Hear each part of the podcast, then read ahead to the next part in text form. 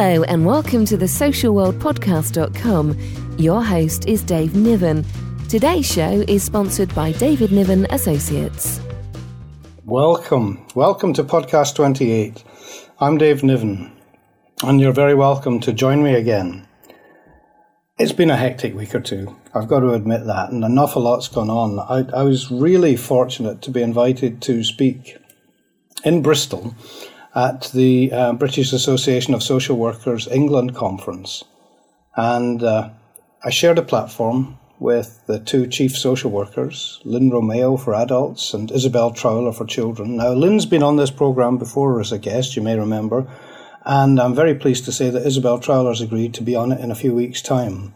So that'll get the childcare perspective as well as what's happening, if you like, in the corridors of power in the Department for Education.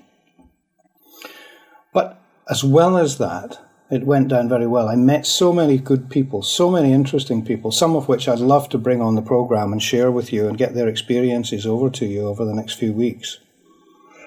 Um, I must say, too, though, that I've also been invited to talk on the 10th of June at a conference in London at the home of the London Symphony Orchestra, actually.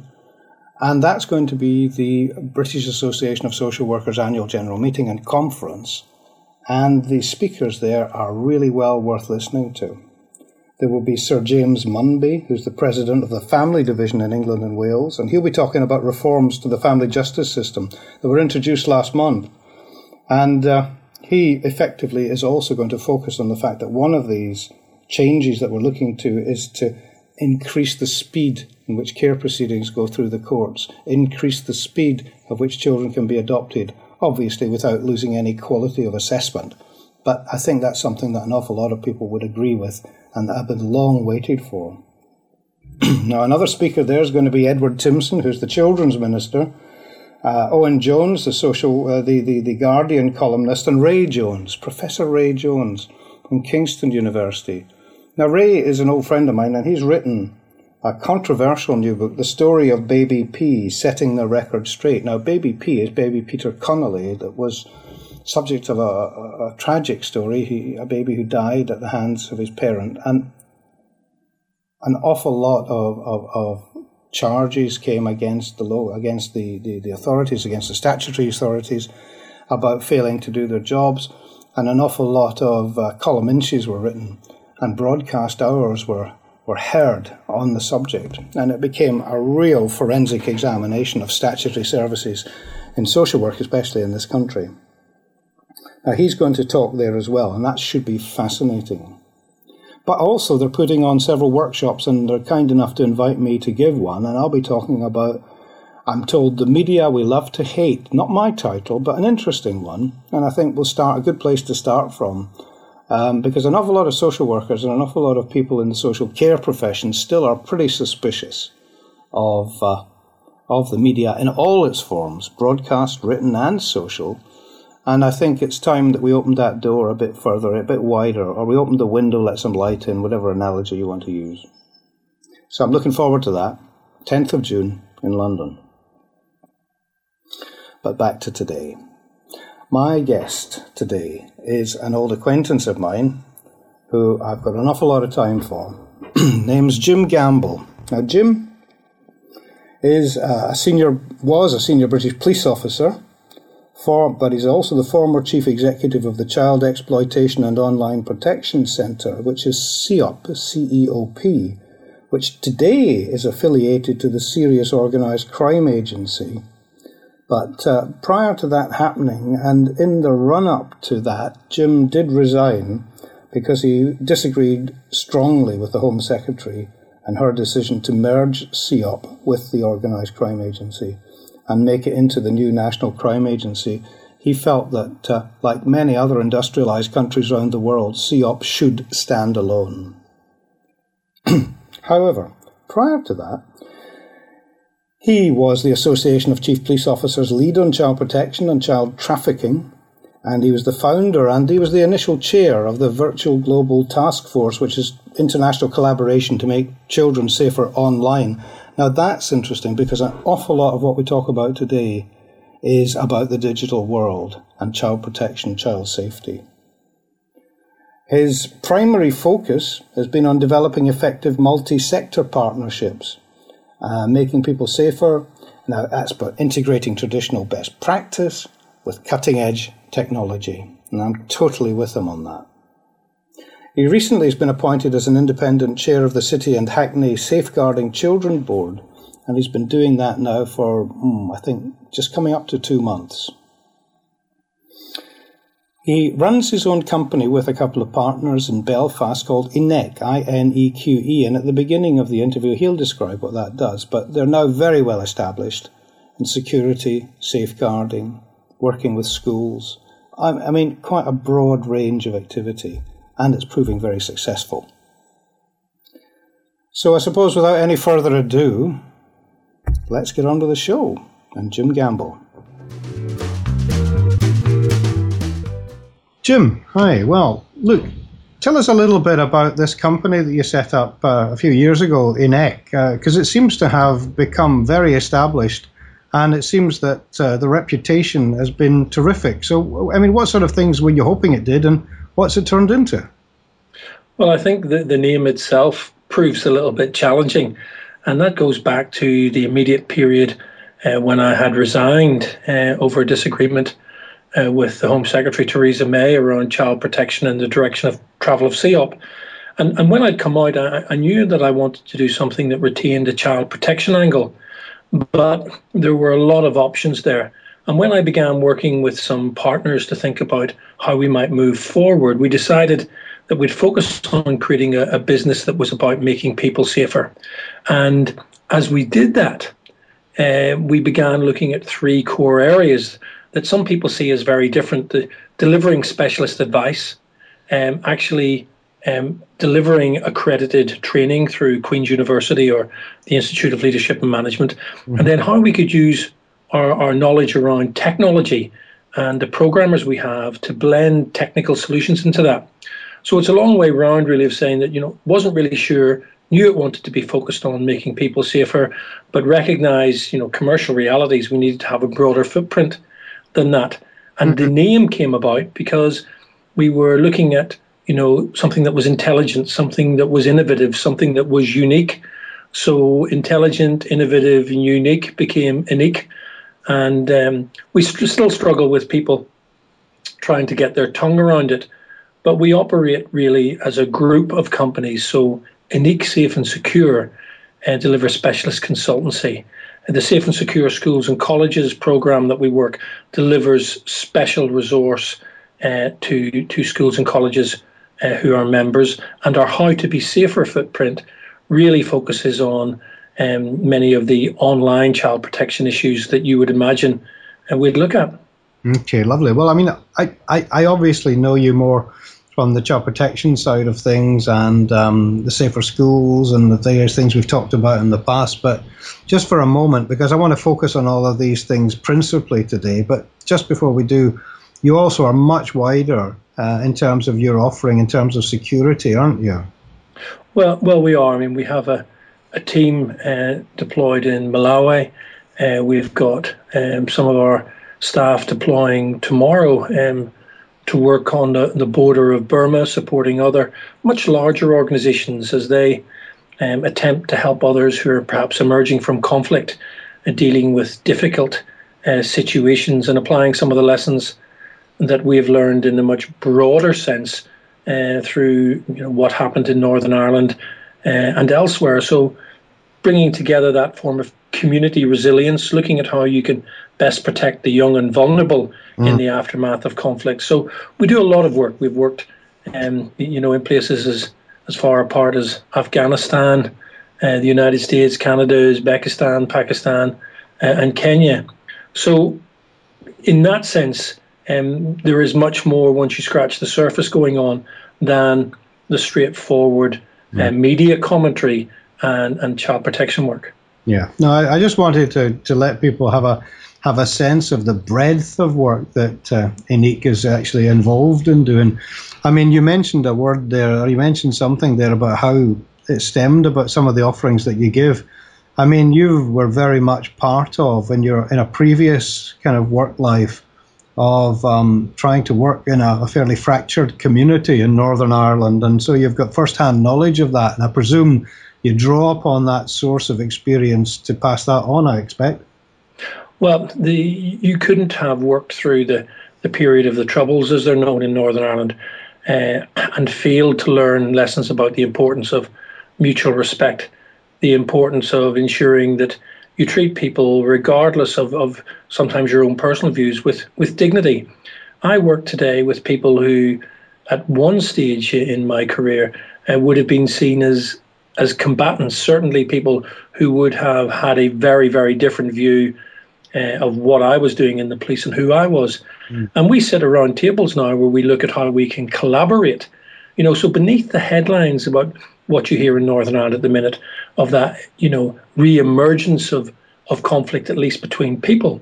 That's not actually my experience. And we sit around the table with with lots of people who were once almost sworn enemies.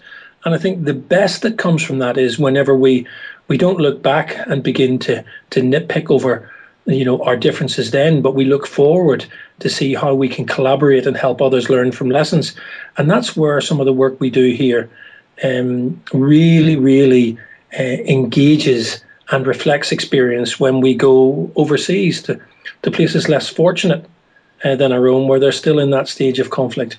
Uh, i think we're moving forward and and i take pride in the fact that we we're able to collaborate across the religious divide, across the community divide, and we simply concentrate on how we can collaborate around those mutual experiences of conflict and to highlight to others how they might be able to move forward more quickly by avoiding some of the mistakes that we made. No, well, you seem to suggest that there's quite a strength and depth in the reconciliation process still, and even though we're seeing flashpoints recently in the media that that you seem to suggest that that's not really the real picture. Is that fair? I, I think it is fair. We work with some fabulous organizations here, you know, and uh, Intercomm, for example, really great grassroots people lived through the worst of it, have helped build the peace. And we work with international partners like Saferworld, um, who have a footprint around the globe where they're engaging with people to help make communities safer and to empower them to build for the future. So, yeah, there's a lot of good stuff going on, and, and you know from your own experience, it's never, never you know judge a situation simply from the headline, uh, because generally when you scratch the surface and get beneath that, there are lots of real people making real progress and building honest relationships with one another. Oh, fair point. Fair point. Well, all right. Look, um, out of all of that work that INEQE's doing, if you like, the different divisions of ENIQ, because I mean, obviously the one that we're more interested in at the moment from a social work or a social care perspective is maybe the child protection or certainly the safer schools one even. I mean, do you want to say a little bit more about how that came about? I mean, I know it, it came from your background and your passion for the subject, but but more practically, how how's it been developing? Well, the Safe and Secure Schools and Colleges program of work really began developing piecemeal. We would have schools uh, approach us and say, look, we're trying to get a, a grasp around, you know, what social media means in schools environments. And, and it's not just about, you know, making sure that children understand uh, the risks online. It's about ensuring that teachers understand what we mean when we talk about the appropriate use of social media in the context of their employment. It's about understanding the benefits that can be accrued by appropriate engagement with social media and making sure that schools are equipped in a way that they can evidence to Ofsted to help share knowledge with children so that they're better able to protect themselves.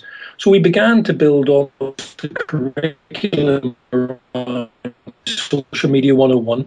How do you best understand it? So for people that aren't fluent users, aren't, you know, 14, 15 or 16 and native to the technology, how do you help them understand the best way to construct a, construct a tweet, the best way uh, to set up their Facebook page?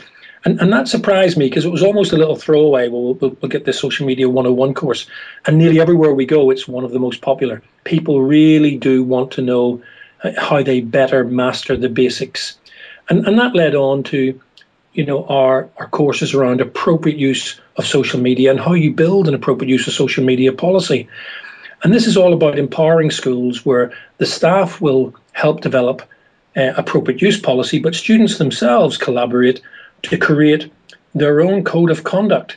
So it's about that partnership, that sense of ownership we can create when we facilitate that type of work, because I believe we come with some very credible young people on our team who help them unearth some of the the key questions and, and, and discuss that mutual respect. And lots of schools will say, we don't allow this, we don't allow that. Well, they're not living in the real world. In a world of 3G and 4G, where you know every child will have a smartphone in their pocket, or virtually every child, that's not the way to, to do it. And the very best schools that we deal with, you know, ACS and Cobham, the Royal Hospital School, um, down in, in Ipswich, they really are schools that that grasp the opportunity to educate and empower and safeguard their young people. So the Safe and Secure Schools and Colleges built from that to the point that we now work um, for a number of schools on a routine basis, um, helping them create a digital license. So you imagine when you're a child, you have to do your your cycling proficiency. Mm. We're working with some schools where actually before the children get online, it's not about how they filter or block, it's how they ensure that those young people understand the nature of the risks that they face and critically understand the mechanics of blocking, reporting, and seeking help.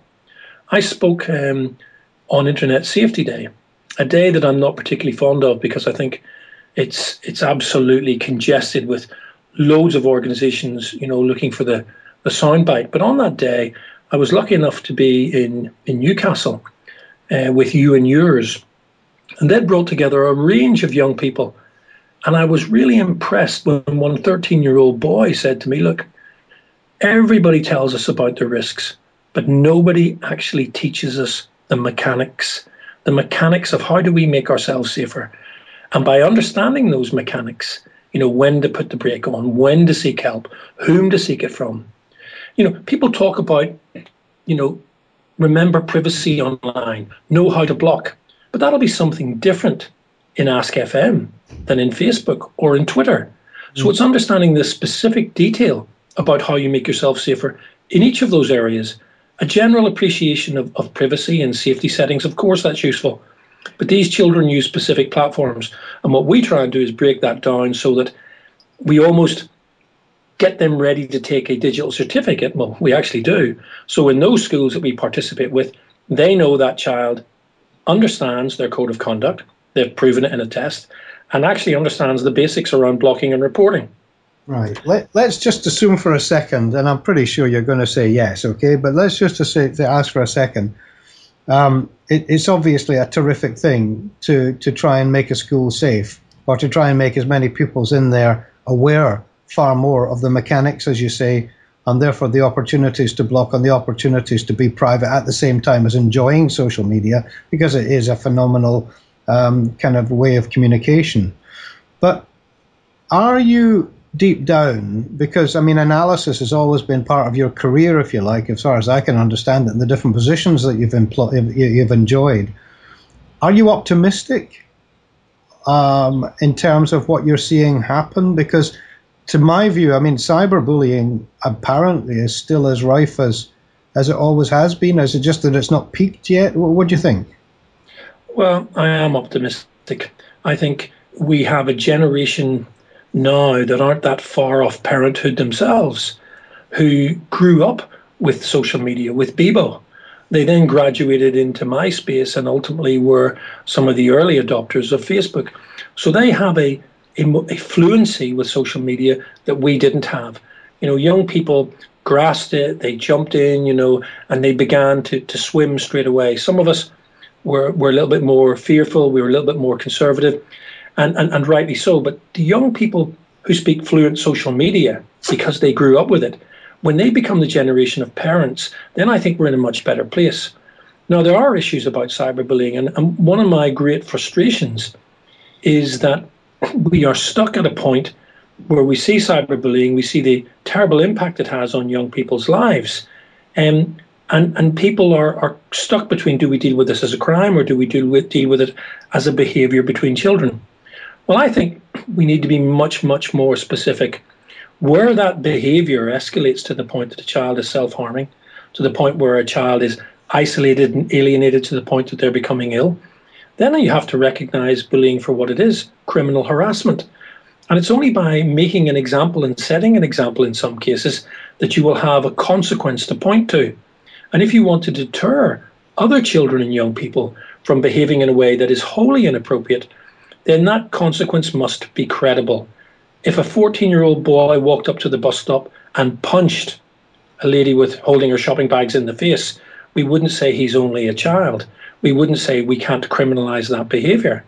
We would deal with it, and other people would expect that to be dealt with. And in doing so, we create a deterrent to others. So it's actually about moving away from the seduction of technology that embraced most of us. You know, we were seduced by it when it came because we thought, wow, this is fantastic. It's a labyrinth of technology. You know, I'm lucky to have a computer, but I could never build one. You don't need to build a car to know how to drive it. You don't need to be able to to build that vehicle to understand the rules of the road. And we need to get to the point where we stop focusing on the technology and actually begin doing what human beings have been best at, focusing on behavior and how we moderate one another's behavior to make a society civilized. Yeah. Now, you, you're aware of the fact, too, that obviously, as you know, that I, I also do quite a few lectures and talks about um, social media.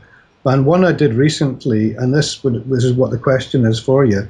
I, I did it with a professor from the Ukraine, and it was at um, a, a British East European event in London.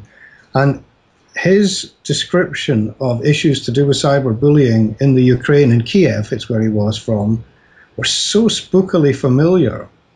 You know, I, I wonder, and to me, and you know, and it brought home how universal and how uh, mimicked the, the, the, whole rollout, if you like, of, of social media has been, and, and the, the downside as well. Do you find this going around the world that you're finding kind of an awful lot of parallels now because essentially communication is shrinking the world?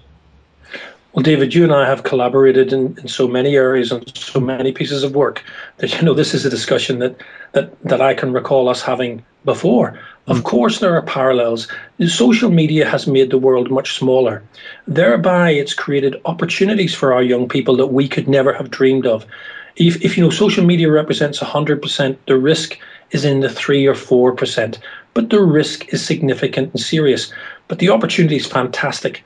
And the more we collaborate across borders, I believe the safer we will be. That's why, why back, you know, at the very beginning of my my time ending rather in the National Crime Squad and beginning in the Child Exploitation Online Protection Centre, we created the Virtual Global Task Force, bringing together Canadians, Americans, United Arab Emirates, the Australians, you know, Interpol, Europol, and many, many others, so that our footprint from a law enforcement point of view could mirror the geography mm. that the that the threat occupied. And I, one of my, you know, greatest sadnesses is that I don't think the early success that we had in that has been accelerated. And and being the chair, uh, the independent chair of the City and Hackney Safeguarding Children Board, I never feel um, to to really be in awe of the work that social workers do in the front line, dealing with the reality of this converged environment where children will be on the street one day subject to child sexual exploitation and the next have images taken of them that are shared online by either sexting, texting, yeah. or being uploaded. And and I, I it really, really frustrates me that this government, at a time when we've got so many people trying to do the right thing, have done the wrong thing by turning left rather than right and focusing on technology and the technology giants. I mean, the battle with Google, you know, in the aftermath of the murder of April Jones and Tia Sharp, mm. was nonsensical. And I think we've got to get to the point where people realize attacking Google is like attacking the postman because he's delivered a letter you don't like. If there's something in that letter that is offensive, that is hurtful or harmful, you need to get the person who sent it. And and the lessons I've learned you know, during my time in Northern Ireland, during my time in the National Crime Squad, as we began to come to terms with with Operation Ore and defences against children involving the internet, during the build and development of CEOP, and, and, and more recently, as an independent chair of a safeguarding board, is this it's all about people. It's all about understanding why people do what they do when they do it. And you are not going to accelerate, you know, the, the safeguarding community to a better place by focusing on technology. Couldn't agree more. Uh, ex- with one caveat that I think you will agree with.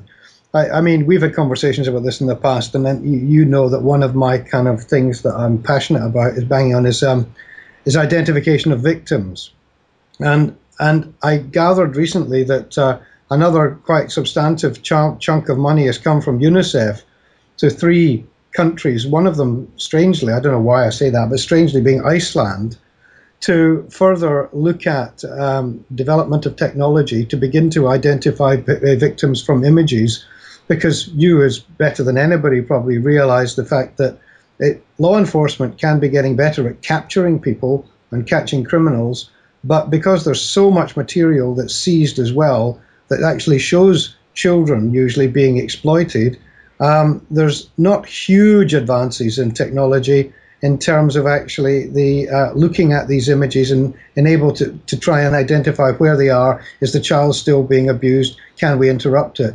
And so anything towards that technology, I imagine you'd agree with.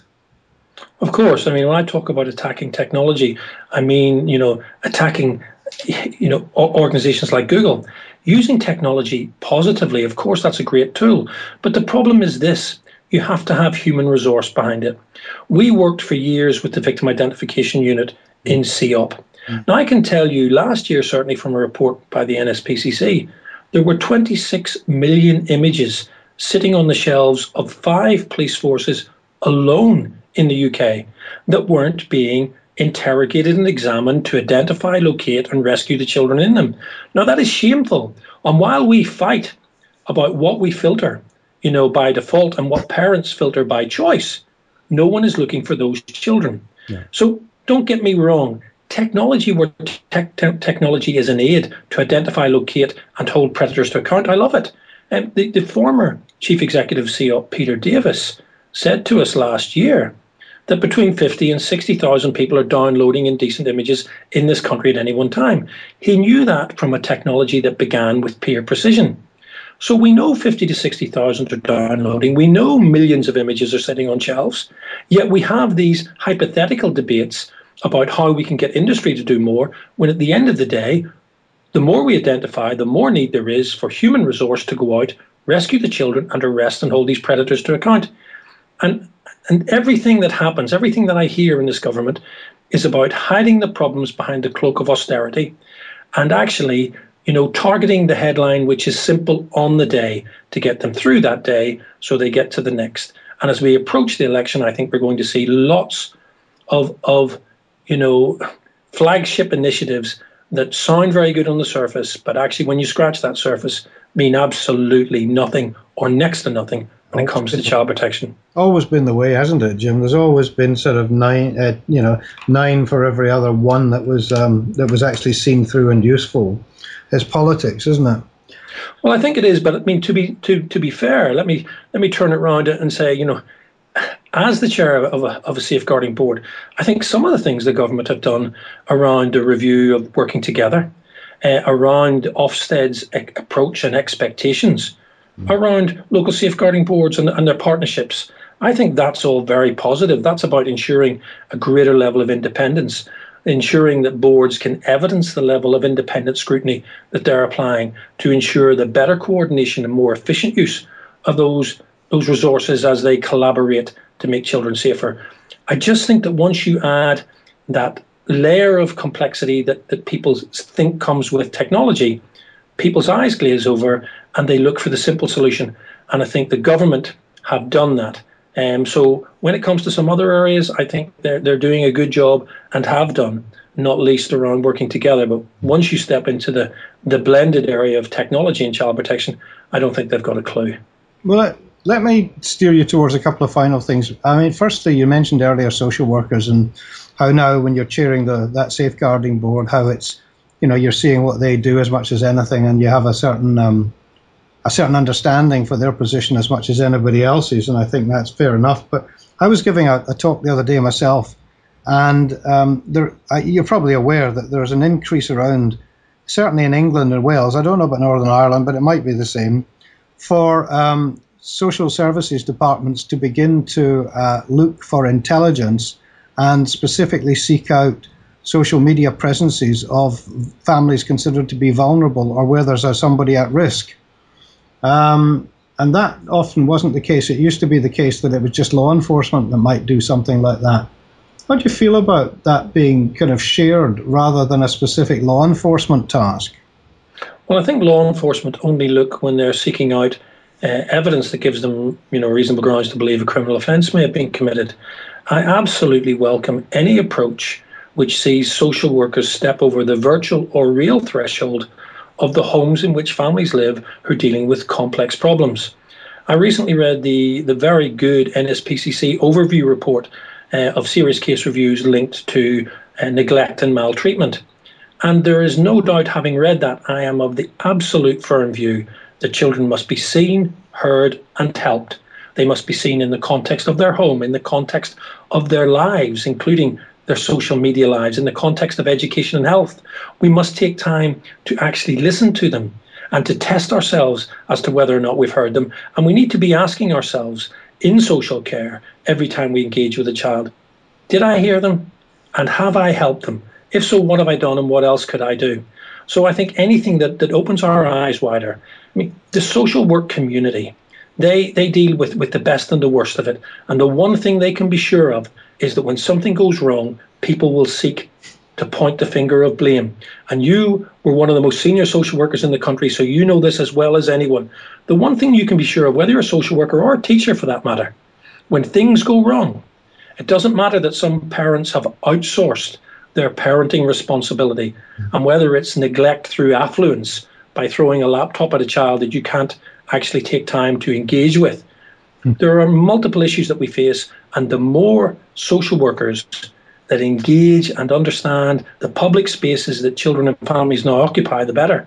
Absolutely the better. It is definitely a place where the same weaknesses are displayed and the same frailties from parenting is displayed. I've often found this. I mean, you will remember because we were at that, a conference together there where the um, Facebook representative admitted to 82 million false accounts in Facebook uh, around the world, and also admitted that uh, he was convinced that thousands, if not more, more than one single thousand, maybe tens of thousands of parents falsify the ages of their child in order to let them have uh, an account on Facebook. And to my mind, as I've always said, that's the equivalent of giving a 10 year old a packet of cigarettes or whatever. So um, there is an awful lot of um, failure out there, as far as I'm concerned, when it comes to, to parenting in the virtual world, as well as if you like, in the um, the real world. So, I, I, I just want to finish up, Jim, by asking a wee bit about your vision of the future. Partly maybe to do with technology, because we seem to have focused on that, and that does seem to be hugely prominent.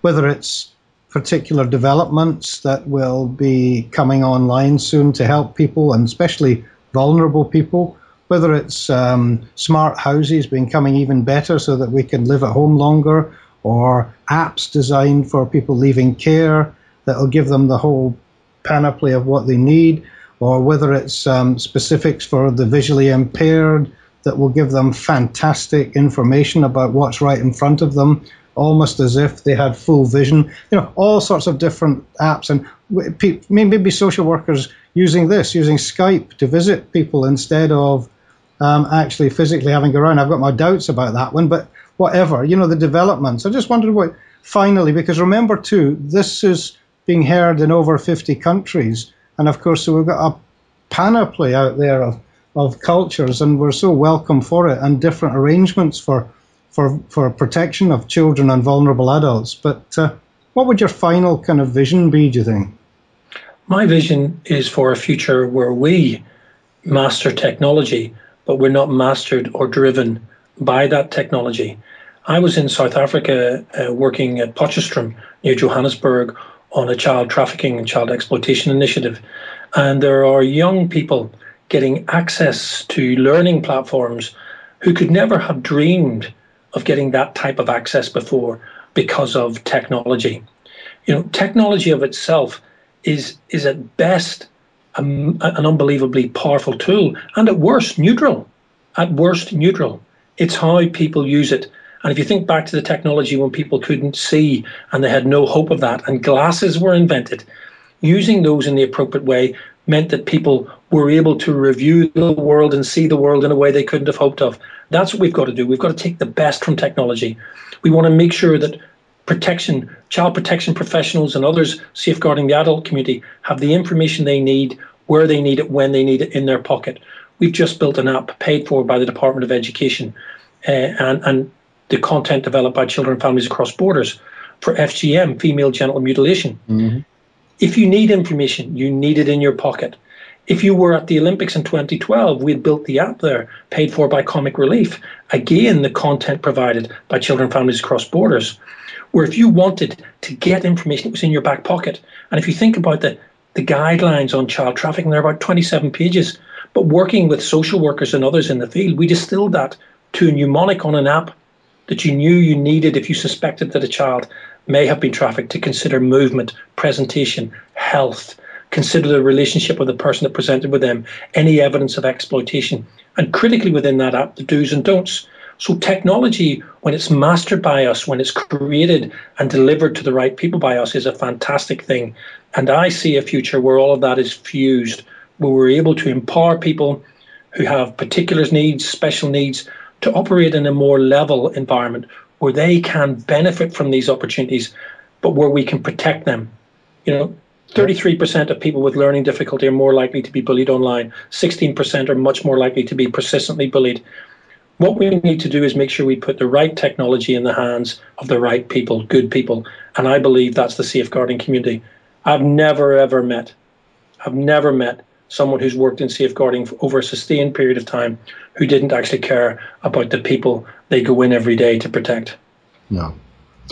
Quite true, Jim. Thank you very much indeed. Um, I presume that any of the initiatives you've mentioned can be found via your website, which is, if you just like to say it again, maybe? Yes, if you want to visit the website, www.ineqe.com. That's I N E Q E. And if you do visit the website, click on the Safety Centre icon because that will take you to a safety centre where we've built very, very simple media. With one click in seven seconds, you can learn how to block on on Facebook. If you're using uh, an Android app, you can learn how to block, you know, whilst you're in the Android app on Snapchat or Ask FM. And we keep that up to date. So if you haven't heard of Yik Yak and the fact that it's one of the new anonymous apps, which is now proliferating through schools and being used to bully, click on the website. Not only will you learn about it, but you'll actually learn how to report from it if you're threatened by someone. Jim Gamble, as always, thank you very much. Thank you. Well, that was mainly it for the day, podcast 28. It goes so quickly. But many, many thanks to Jim Gamble for uh, his time today. Um, I hope you check him out. I hope you have a look at what he's doing.